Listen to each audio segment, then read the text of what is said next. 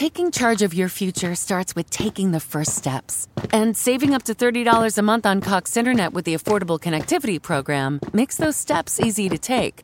Whether they bring you to click upload on your first short film or join now for an online book club. Applying is easy. See if you qualify at cox.com slash ACP. Non-transferable one per household application and eligibility decisions are made by the FCC. Your home is more than the sum of its parts. And creating a truly extraordinary space is about more than picking the perfect products. That's why the experts at Ferguson Bath, Kitchen, and Lighting Gallery are here to help you throughout the entire process to create a home that's as unique as you are. Bring your vision to us. Schedule your showroom consultation and see more from brands like Monogram at build.com/ferguson.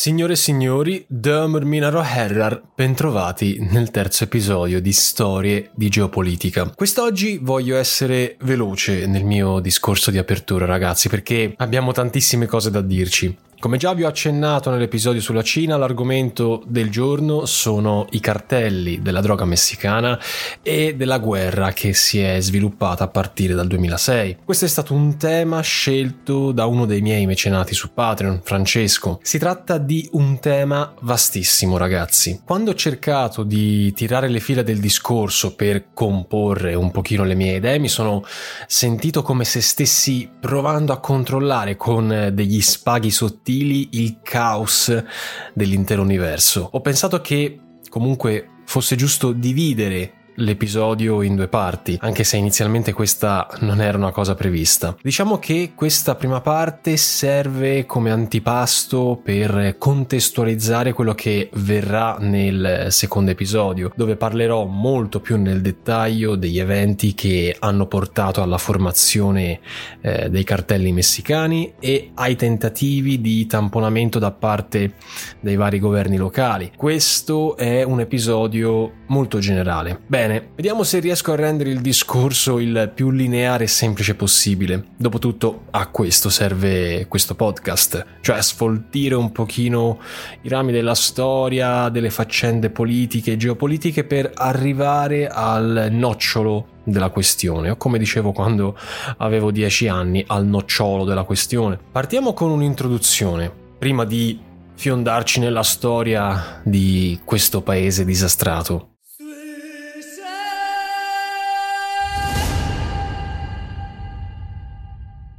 A livello mondiale il eh, traffico di cocaina produce circa 500 miliardi di dollari di profitti annui e il complesso dell'economia criminale rappresenta circa il 3% del PIL mondiale. Ragazzi, non si tratta di noccioline, ma è in America Latina e specialmente in Messico oggigiorno che la criminalità dedita al narcotraffico è senz'altro uno dei grandi problemi che dilaniano la società.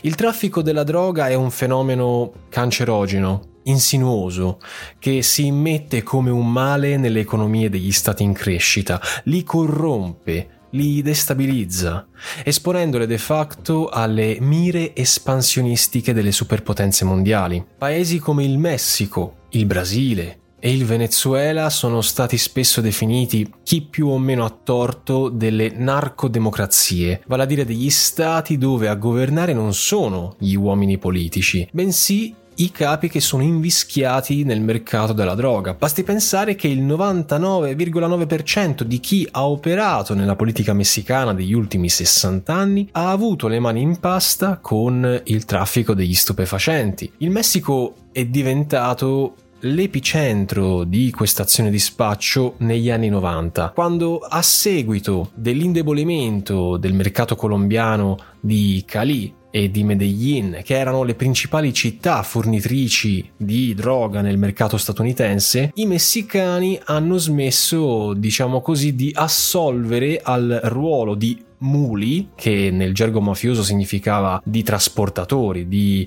addetti al trasporto. Infatti i muli cosa sono? Sono degli animali da soma che servono a portare delle cose da un luogo all'altro. Ecco, questo facevano i messicani. I messicani, smettendo di fare i muli, hanno assunto il ruolo principale di produttori, gestori e organizzatori del traffico del prezzo e delle rotte della droga. Uno si potrebbe domandare perché allora dalla Colombia si è passati alla fine degli anni 90 al Messico. Se apriamo una cartina, la prima cosa che salta agli occhi è il fatto che il Messico si trova al confine con gli Stati Uniti e oggi gli Stati Uniti sono il principale consumatore di stupefacenti seguito a randa dall'Unione Europea e dagli Stati Uniti transita l'80% della droga che proviene dal centro Sud America. Con l'avvento degli anni 2000 ci furono principalmente due motivi essenziali che determinarono la rottura della Pax messicana, di questo sistema di equilibrio che aveva retto fino a quel momento. Il primo punto fu rappresentato dalla fine dei 71 anni di governo ininterrotto e questo poi lo andremo a specificare meglio nel prossimo episodio del PRI, il partito Partito Rivoluzionario Istituzionale, il cui vuoto causò l'aprirsi eh, della criminalità nei territori che prima erano sotto il controllo delle forze federali. Vi ricordo che il Messico è uno Stato federale ed è composto da 31 Stati federali. Il secondo motivo consistette nel calo di domanda di stupefacenti che proveniva dagli Stati Uniti, che creando una riduzione nei ricavi, andò ad aumentare la concorrenza tra i cartelli. Questi due eventi sconvolsero il clima, il sistema di alleanze che fino ad allora aveva garantito ai trafficanti la sicurezza nell'attraversare questi corridoi verso gli Stati Uniti e determinò l'affermazione dei principali dieci grandi cartelli che avrebbero da lì in avanti occupato le scene degli anni successivi, scontrandosi tra di loro per accaparrarsi i proventi. I cartelli, ancora oggi strutturati come una rete imprenditoriale con accordi e patti di vario genere, sono delle vere e proprie strutture piramidali. La loro struttura organizzativa è in grado di assolvere funzioni variegate, sono eh, poliedrici, insomma, questi cartelli e specializzati tutti in vari settori riguardanti ad esempio la coltivazione delle piante, come ad esempio l'obbligo o meglio l'esigenza di proteggere le proprie coltivazioni da eventuali attacchi di gruppi nemici o dello stesso governo, di mimetizzazione perché comunque più una piantagione viene mimetizzata nell'entroterra meglio è, passa inosservata, oppure anche come azioni di acquisto di eh, semi, di foglie, di sostanze chimiche, poi tutta la questione che riguarda il trasporto delle materie prime nelle zone dei laboratori chimici, il confezionamento della, del prodotto finito, in questo caso ad esempio la cocaina, e successivamente la distribuzione e la vigilanza dei depositi. Insomma, vedete che è proprio un'attività complessa, attività questa che insieme alla protezione dei capi ha comportato una militarizzazione enorme del cartello, dei vari cartelli per meglio dire, che sono dotati a tutti gli effetti di unità armate altamente qualificate ed impiegate nella protezione di quelle rotte che sempre più spesso vengono minacciate dai gruppi dediti esclusivamente ad attività predatorie. Alcuni dei gruppi più rinomati come gli Z o per meglio dire Los Zetas, Los Pelones o Los Negros, nascono come gruppi armati al soldo dei cartelli e che poi si sono distaccati da, questo, da questa funzione per diventare essi stessi cartelli, acquisendo importanza. In particolare gli Z, che oggi sono eh, famosi per la loro ferocia, sono nati ad opera di Osiel Cardenas Guillen. Questo Guillen cercava delle persone di fiducia, qualcuno mm, che ci sapesse fare con le armi e quindi attraverso la conoscenza di alcuni ufficiali dell'esercito federale Guillen riuscì a organizzare una struttura capace di proteggere prima di tutto se stesso, ma in secundis capace di eliminare le persone scomode. Sebbene Guillen sia stato prima mh, mm, catturato nel 2003 e poi nel 2007 sia stato estradato negli Stati Uniti e insomma eh, si è beccato 25 anni di carcere, gli Z hanno continuato ad agire in maniera autonoma nonostante eh, l'assenza del loro capo. Sono diventate diciamo indipendenti. Facciamo un attimo un piccolissimo appunto su questi Z che poi verranno anche nel prossimo episodio. Gli Z sono forse il gruppo più importante attualmente nel Messico, ma non solo, anche in vari stati dell'America Latina come in Guatemala dove ha intrecciato rapporti con la criminalità locale che controlla intere porzioni di territorio determinando con ciò la eh, riduzione della sovranità statale favorendo i flussi di droga. Gruppi come gli Z a differenza differenza dei predecessori, hanno segnato una vera e propria rottura con la continuità criminale sotto diversi punti di vista. Gli Z sono stati i primi, ad esempio, a sfoggiare, a ostentare proprio con orgoglio l'uso indiscriminato della violenza, cosa che invece non facevano, ad esempio, i Sinaloa, i Sinaloa sono i rivali e quando pensiamo al cartello di Sinaloa, la prima cosa che può venirci in mente è il suo eh, capo costituente, Joaquin Guzman, ma in linea generale gli Z non sono stati dei businessmen come invece lo sono stati i Sinaloa. Questo li ha resi particolarmente invisi, odiosi, agli occhi della società civile, di cui hanno presto perso il favore che invece i Sinaloa avevano. Se infatti i membri del cartello di Sinaloa, pur commettendo crimini efferati nel corso degli anni 90 e 2000, sono stati tradizionalmente attenti a evitare l'effetto eh, del terrore e a curare la loro immagine pubblica per guadagnarsi un certo consenso popolare, gli Zetas non sono mai riusciti a comprendere l'importanza di una bassa ostilità sociale. È molto significativo in tal senso che l'arresto di un boss come El Chapo, abbia generato cortei di protesta da parte della popolazione per chiederne la liberazione, mentre la morte di personaggi come Signori della Droga, come Lascano o l'arresto del suo successore Trevigno Morales non abbiano suscitato reazioni neanche lontanamente paragonabili. Se poi ci mettiamo a confrontare ancora più nel dettaglio eh, i due gruppi criminali, possiamo notare che ci sono due modelli completamente differenti. Da una parte abbiamo il modello Sinaloa Sinaloa e dall'altra quello Z. Il modello Sinaloa è riassumibile in eh, ostentazione grossolana e stravagante, grandi abitazioni, talvolta nei quartieri più ricchi delle città e in eh, strutture sfarzose ed eccentriche, l'utilizzo di animali esotici, come ad esempio la predilezione per grossi animali predatori come eh, i,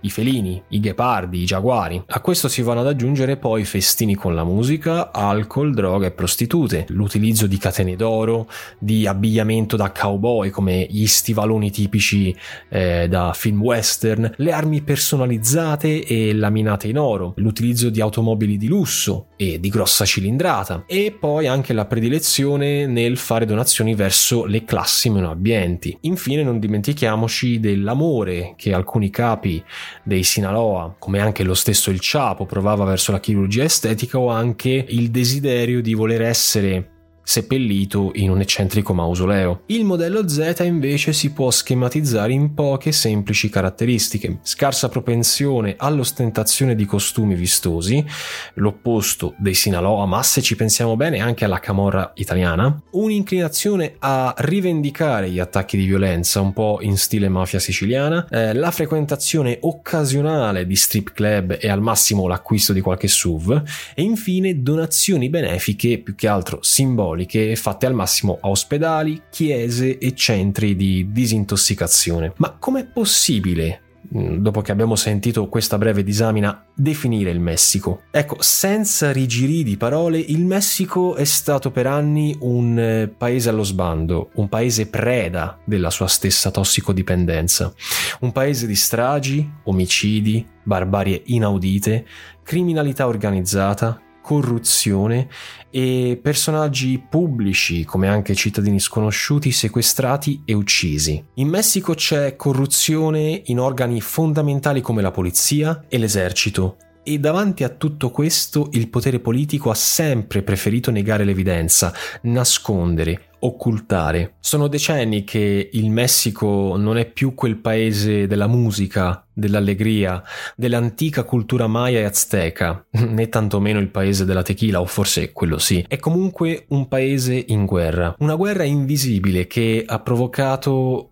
una mattanza che dal 2006 a oggi ha contato 53 morti al giorno, 1620 al mese, 19.400 all'anno, per un totale di circa 136.000 persone uccise, 116.000 collegabili alla guerra con la criminalità organizzata e 20.000 per semplice delinquenza comune.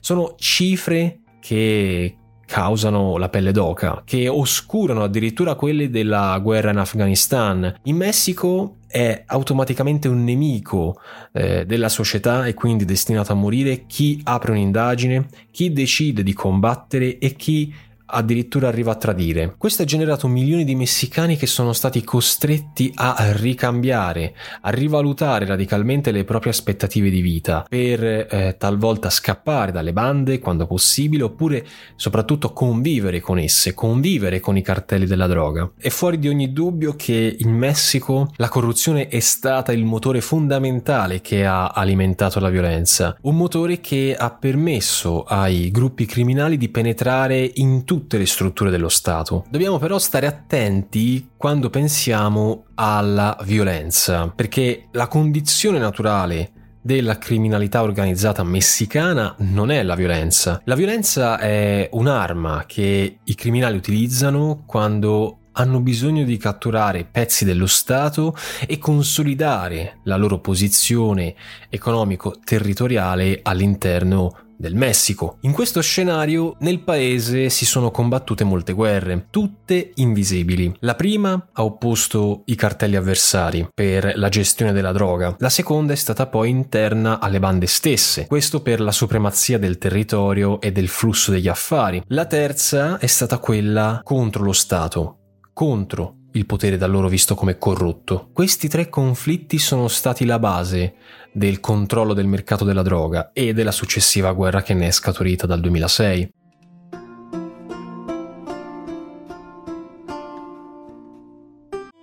Your home is more than the sum of its parts, and creating a truly extraordinary space is about more than picking the perfect products. That's why the experts at Ferguson Bath, Kitchen, and Lighting Gallery are here to help you throughout the entire process to create a home that's as unique as you are.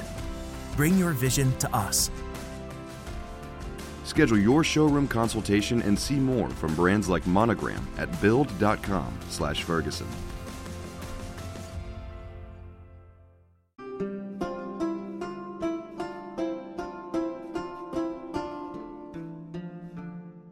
Come ho accennato in precedenza, in Messico i cartelli che operano nel mondo del narcotraffico sono 10 e tra alleanze e divisioni si gestiscono e spartiscono uno dei commerci più floridi del mondo. In primis cocaina, ma anche marijuana, anfetamina, chetamina, e da un paio di annetti l'eroina. Di questa droga, dell'eroina, il Messico non è un produttore di qualità, bensì di quantità. L'eroina di alta qualità proviene dalla Colombia in prevalenza ed è contraddistinta da quel tipico colore bianco, eh, il classico colore di una sostanza all'80-90%, mentre dal Messico proviene essenzialmente dell'eroina di più bassa qualità, caratterizzata da un colore nero catrame o marrone scuro. In soldoni si tratta comunque di un tesoro di circa 280 miliardi di dollari da produrre, gestire trasferire dove viene richiesto e pagato. Tiriamo in ballo eh, a questo punto giusto due numeri. Vi anticipo che mm, sul mio canale YouTube nel prossimo video, un video sulla colonizzazione cinese della città di Prato, anche lì ho sbagliato come al solito dei numeri e invece invece di dire che una delle principali aziende pratesi era di 23.000 metri quadri, nel video ho detto solo che era di 23 metri quadri. Ecco, diciamo che l'ho rivisitata un pochino questa grandezza in stile art minimal. Stavolta cercherò di non fare il dislessico e di dirveli nel modo più accurato possibile. Dunque, secondo l'Istituto Nazionale di Statistica, Geografia ed Informatica, dal 2006 ad oggi sono 136.000 le persone uccise con armi da fuoco, decapitate, impiccate, bruciate nell'acido o trovate in narcofosse cioè delle fosse che i narcotrafficanti utilizzano per nascondere i cadaveri. Accanto a questi numeri, a questi prima di tutto esseri umani che hanno perso la vita come risultato della violenza sistematica messicana, esistono molti altri desaparecidos, dispersi, che mm, non appariranno mai. Le autorità federali riportano un totale di 70.000 morti, però non c'è alcuna istituzione giudiziaria che possa verificare questi dati. Nella maggior parte dei casi questa macabra danza delle cifre viene utilizzata come strumento di controllo politico, come metro di valutazione grossolana da parte del governo messicano, sia che si tratti di quello di Calderón o dell'ultimo governo, lasciando chiara l'intenzionalità politica di non voler interferire con i criminali. A questo si aggiunga il fatto che nel 2012 l'80% dei comuni messicani si trovavano sotto la mano sotto scacco della criminalità organizzata.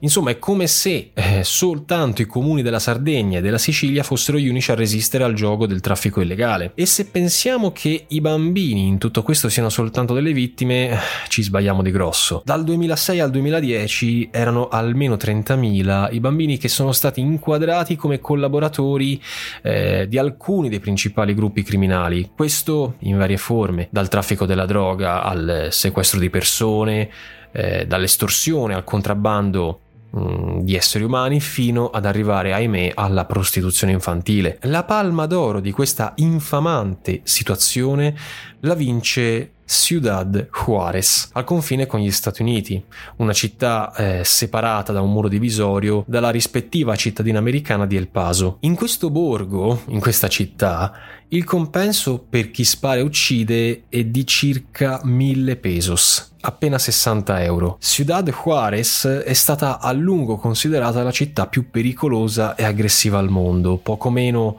eh, di un milione e mezzo di persone all'interno di questa città, oltre 9.000 sicari, dove anche solo lanciare casualmente uno sguardo a qualcuno per strada può fare la differenza tra la vita e la morte. Tra i problemi che affliggono questa città ci sono ad esempio la particolare violenza sulle donne, l'altissimo tasso di omicidi, nel 2009 se ne sono registrati 2500 anche se ora sono in leggero calo, la povertà radicata tra gli strati sociali e l'ignoranza causata dal mancato servizio scolastico tra i più piccoli. Dietro questi numeri ci sono volti, nomi e storie che nessuno verrà mai a conoscere. Ad esempio, era il 9 maggio 2012 quando sulla strada Monterrey-Reynosa, un'importante arteria che dal Messico porta fino al Texas, al chilometro 47 sono stati ritrovati grandi sacchi neri pieni di membra umane. I primi agenti messicani segnalavano almeno 10 morti, un ritrovamento macabro, uno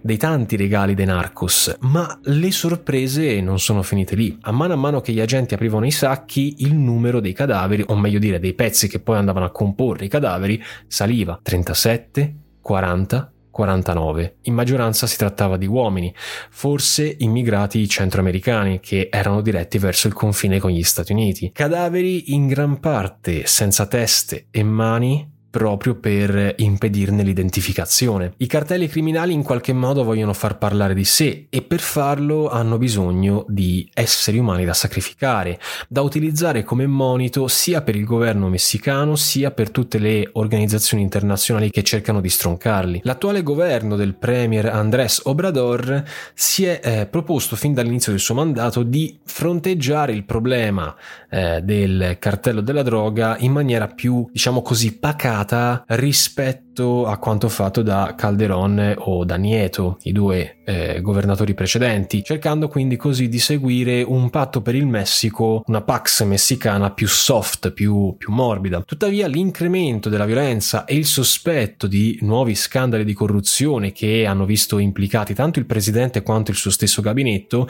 hanno reso opaca la strategia del premier attuale. Fatta questa doverosa introduzione al profilo di quello che pare in tutto e per tutto un paese sotto scacco, a questo punto vediamo di approfondire in linea sempre generale la questione della guerra della droga in Messico. E prima di partire facciamo un inframmezzo.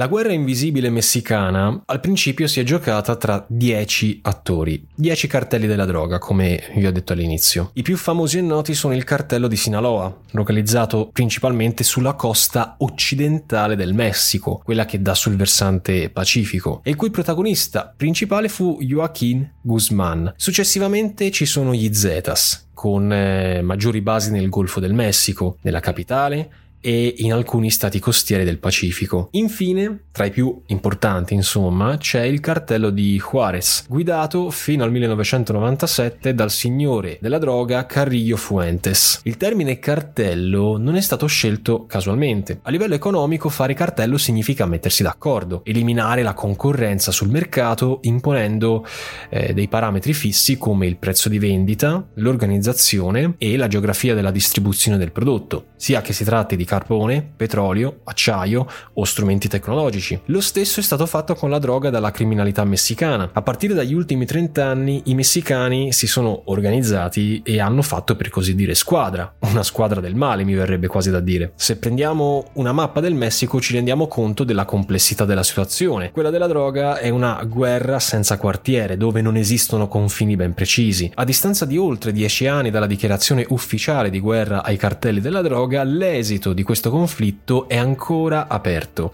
E soprattutto è stato, almeno fino a questo momento, un fallimento sotto tutti i punti di vista per i tre governi messicani che si sono succeduti, quello di Calderón nel 2006, quello di Nieto, sei anni dopo, nel 2012, e quello di Obrador, attualmente. L'uso della violenza sfrenata nel Messico contemporaneo è il prodotto che deriva da un mix di fattori, dall'aumentare della criminalità tra le fasce più povere e dal dissenso sociale, come anche dalla volontà ferrea dei cartelli della droga di garantire e proteggere direttamente i propri interessi a scapito del tentativo di controllo che lo Stato cerca loro di imporre. Questo mix esplosivo è stata la risultante che ha portato a tragici fatti e anche vergognosi come la sparizione nel settembre 2014 di un autobus scolaresca con all'interno un una quarantina di giovani studenti nei pressi della città di Iguala, nel sud del paese. Questo qui è stato uno dei massacri più agghiaccianti della storia recente messicana, un evento nel quale la polizia, dopo aver ucciso parte del gruppo di ragazzi, ha consegnato i sopravvissuti dell'assalto in mano eh, a una banda di trafficanti che ha finito quanto iniziato dalla polizia, in sostanza, dando alle fiamme in una discarica eh, gli studenti rimasti in vita. Davanti a questi fatti bisogna però stare attenti a non perdere la bussola. I trafficanti messicani non è che sono interessati a, eh, alla violenza come stile di vita, alla violenza fine a se stessa. Come qualsiasi altro tipo di economia, anche il traffico della droga è un processo che ha come unico scopo quello di produrre denaro,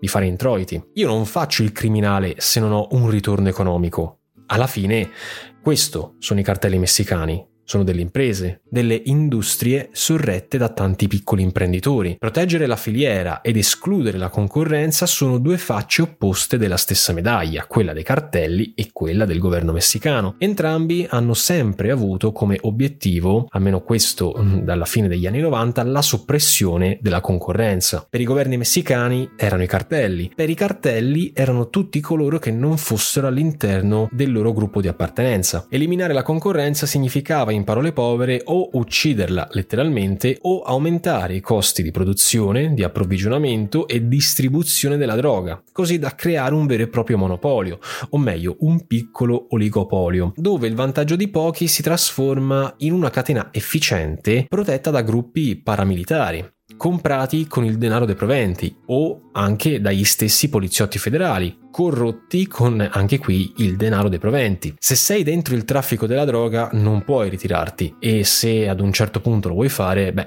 vieni semplicemente ammazzato. L'aumento generalizzato della violenza in Messico si è verificato, lo vedremo meglio nel prossimo episodio, dal 2008 man mano cioè che lo Stato ha cominciato a contendersi le aree maggiormente sottoposte al controllo dei vari cartelli, aree che, guarda caso, erano e sono ancora oggi quelle con maggiore disponibilità di risorse energetiche, minerarie e soprattutto produttive e di coltivazione, dove per esempio negli ultimi anni si sono moltiplicate le coltivazioni di papavero doppio affiancate eh, ovviamente a quelle più tradizionali della coca. Con l'aumentare della presenza di militari e poliziotti si è così incrementata la ferocia, la necessità di difendersi e la quantità di casi di violenza. Lo Stato, nel tentativo di attaccare i cartelli, ha però voluto fare due cose allo stesso tempo. Da una parte liberare le preziose risorse nazionali, il traffico di armi, il flusso di droga dalle mani della criminalità, comunque collusa sempre con lo Stato, per dirigerne i guadagni all'interno delle proprie casse, compresi quelli della droga. E dall'altra dimostrarsi all'altezza del problema che tormenta da decenni il paese, dimostrarsi uno Stato con la S maiuscola. Se però guardiamo ai risultati, il governo messicano si è dimostrato più che altro un genio del male un bel po' incapace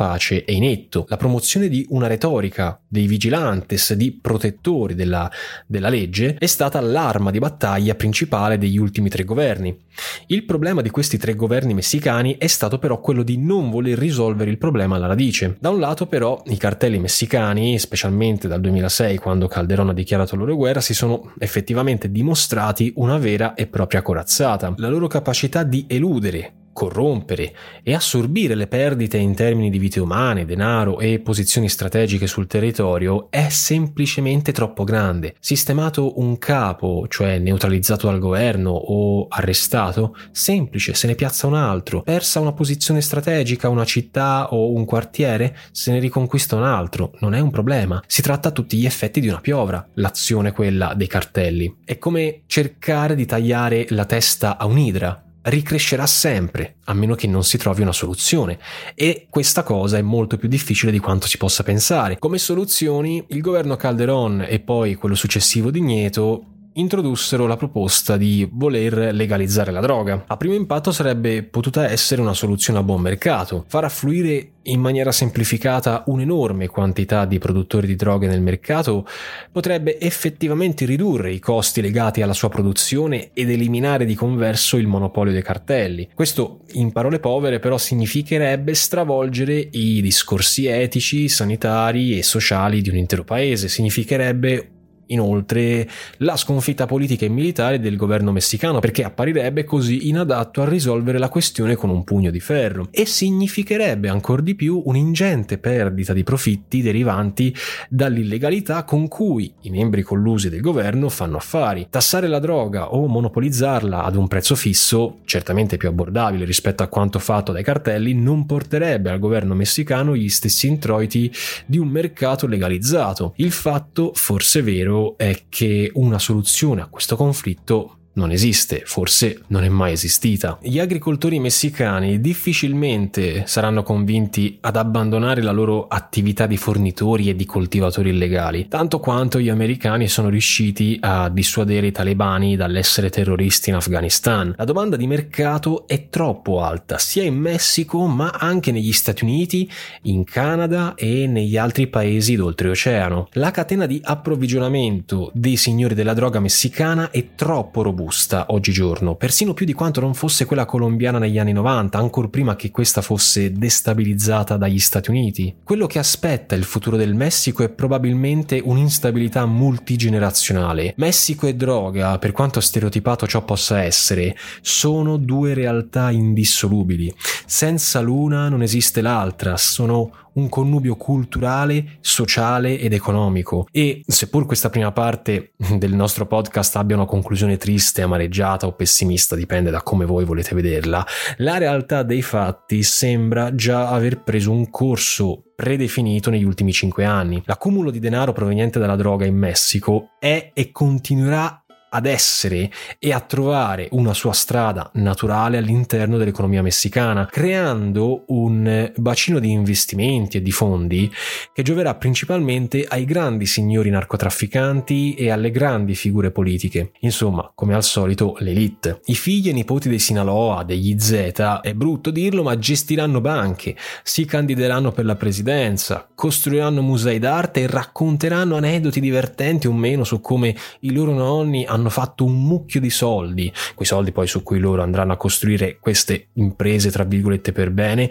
gestendo in maniera grezza due mezzi criminali scappati di casa e facendo la spola negli scambi internazionali tra Ciudad Juarez in Messico e El Paso negli Stati Uniti. Io ragazzi sono costretto a fermarmi. Nel prossimo episodio parleremo nel dettaglio della storia della formazione dei cartelli, degli attori principali e di cosa il governo ha cercato e non cercato di fare nel corso di questa sanguinosa guerra. Io nel frattempo vi ringrazio per l'ascolto. È davvero bello sapere che avete deciso di dedicare parte del vostro tempo prezioso prezioso ascoltandomi fino a questo punto nel mio podcast. Spero comunque di avervi dato una mezz'ora di riflessioni in eh, un periodo buio come questo dove purtroppo di riflessioni ce ne sono fin troppo poche. Ci sentiamo presto. Colgo inoltre l'occasione estemporanea per dirvi che il prossimo video sarà ufficializzato venerdì alle 18 sul canale YouTube Nova Alexio. I mecenati su Patreon lo avranno prima in questi giorni, mentre il prossimo podcast potrebbe uscire nel fine settimana. Ho alcuni impegni impellenti da risolvere prima di tutto, tra cui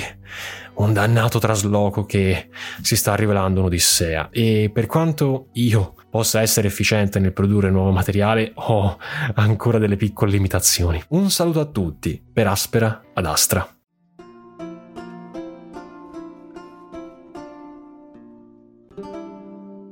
With the Planet Fitness Black Card, you don't just get a great workout, you get a great perk out because your membership is packed with perks. For $1 down and $24.99 a month, you'll get perks like access to any of our 2,400 clean and spacious locations. Bring a friend anytime and both work out with tons of equipment that'll give you that big fitness energy. Relax in the Black Card spa and more. Work out and perk out with the PF Black Card. Join for just $1 down and $24.99 a month. Sign up for the PF Black Card for $1 down and get all the perks. Deal ends November 22nd. See Home Club for details.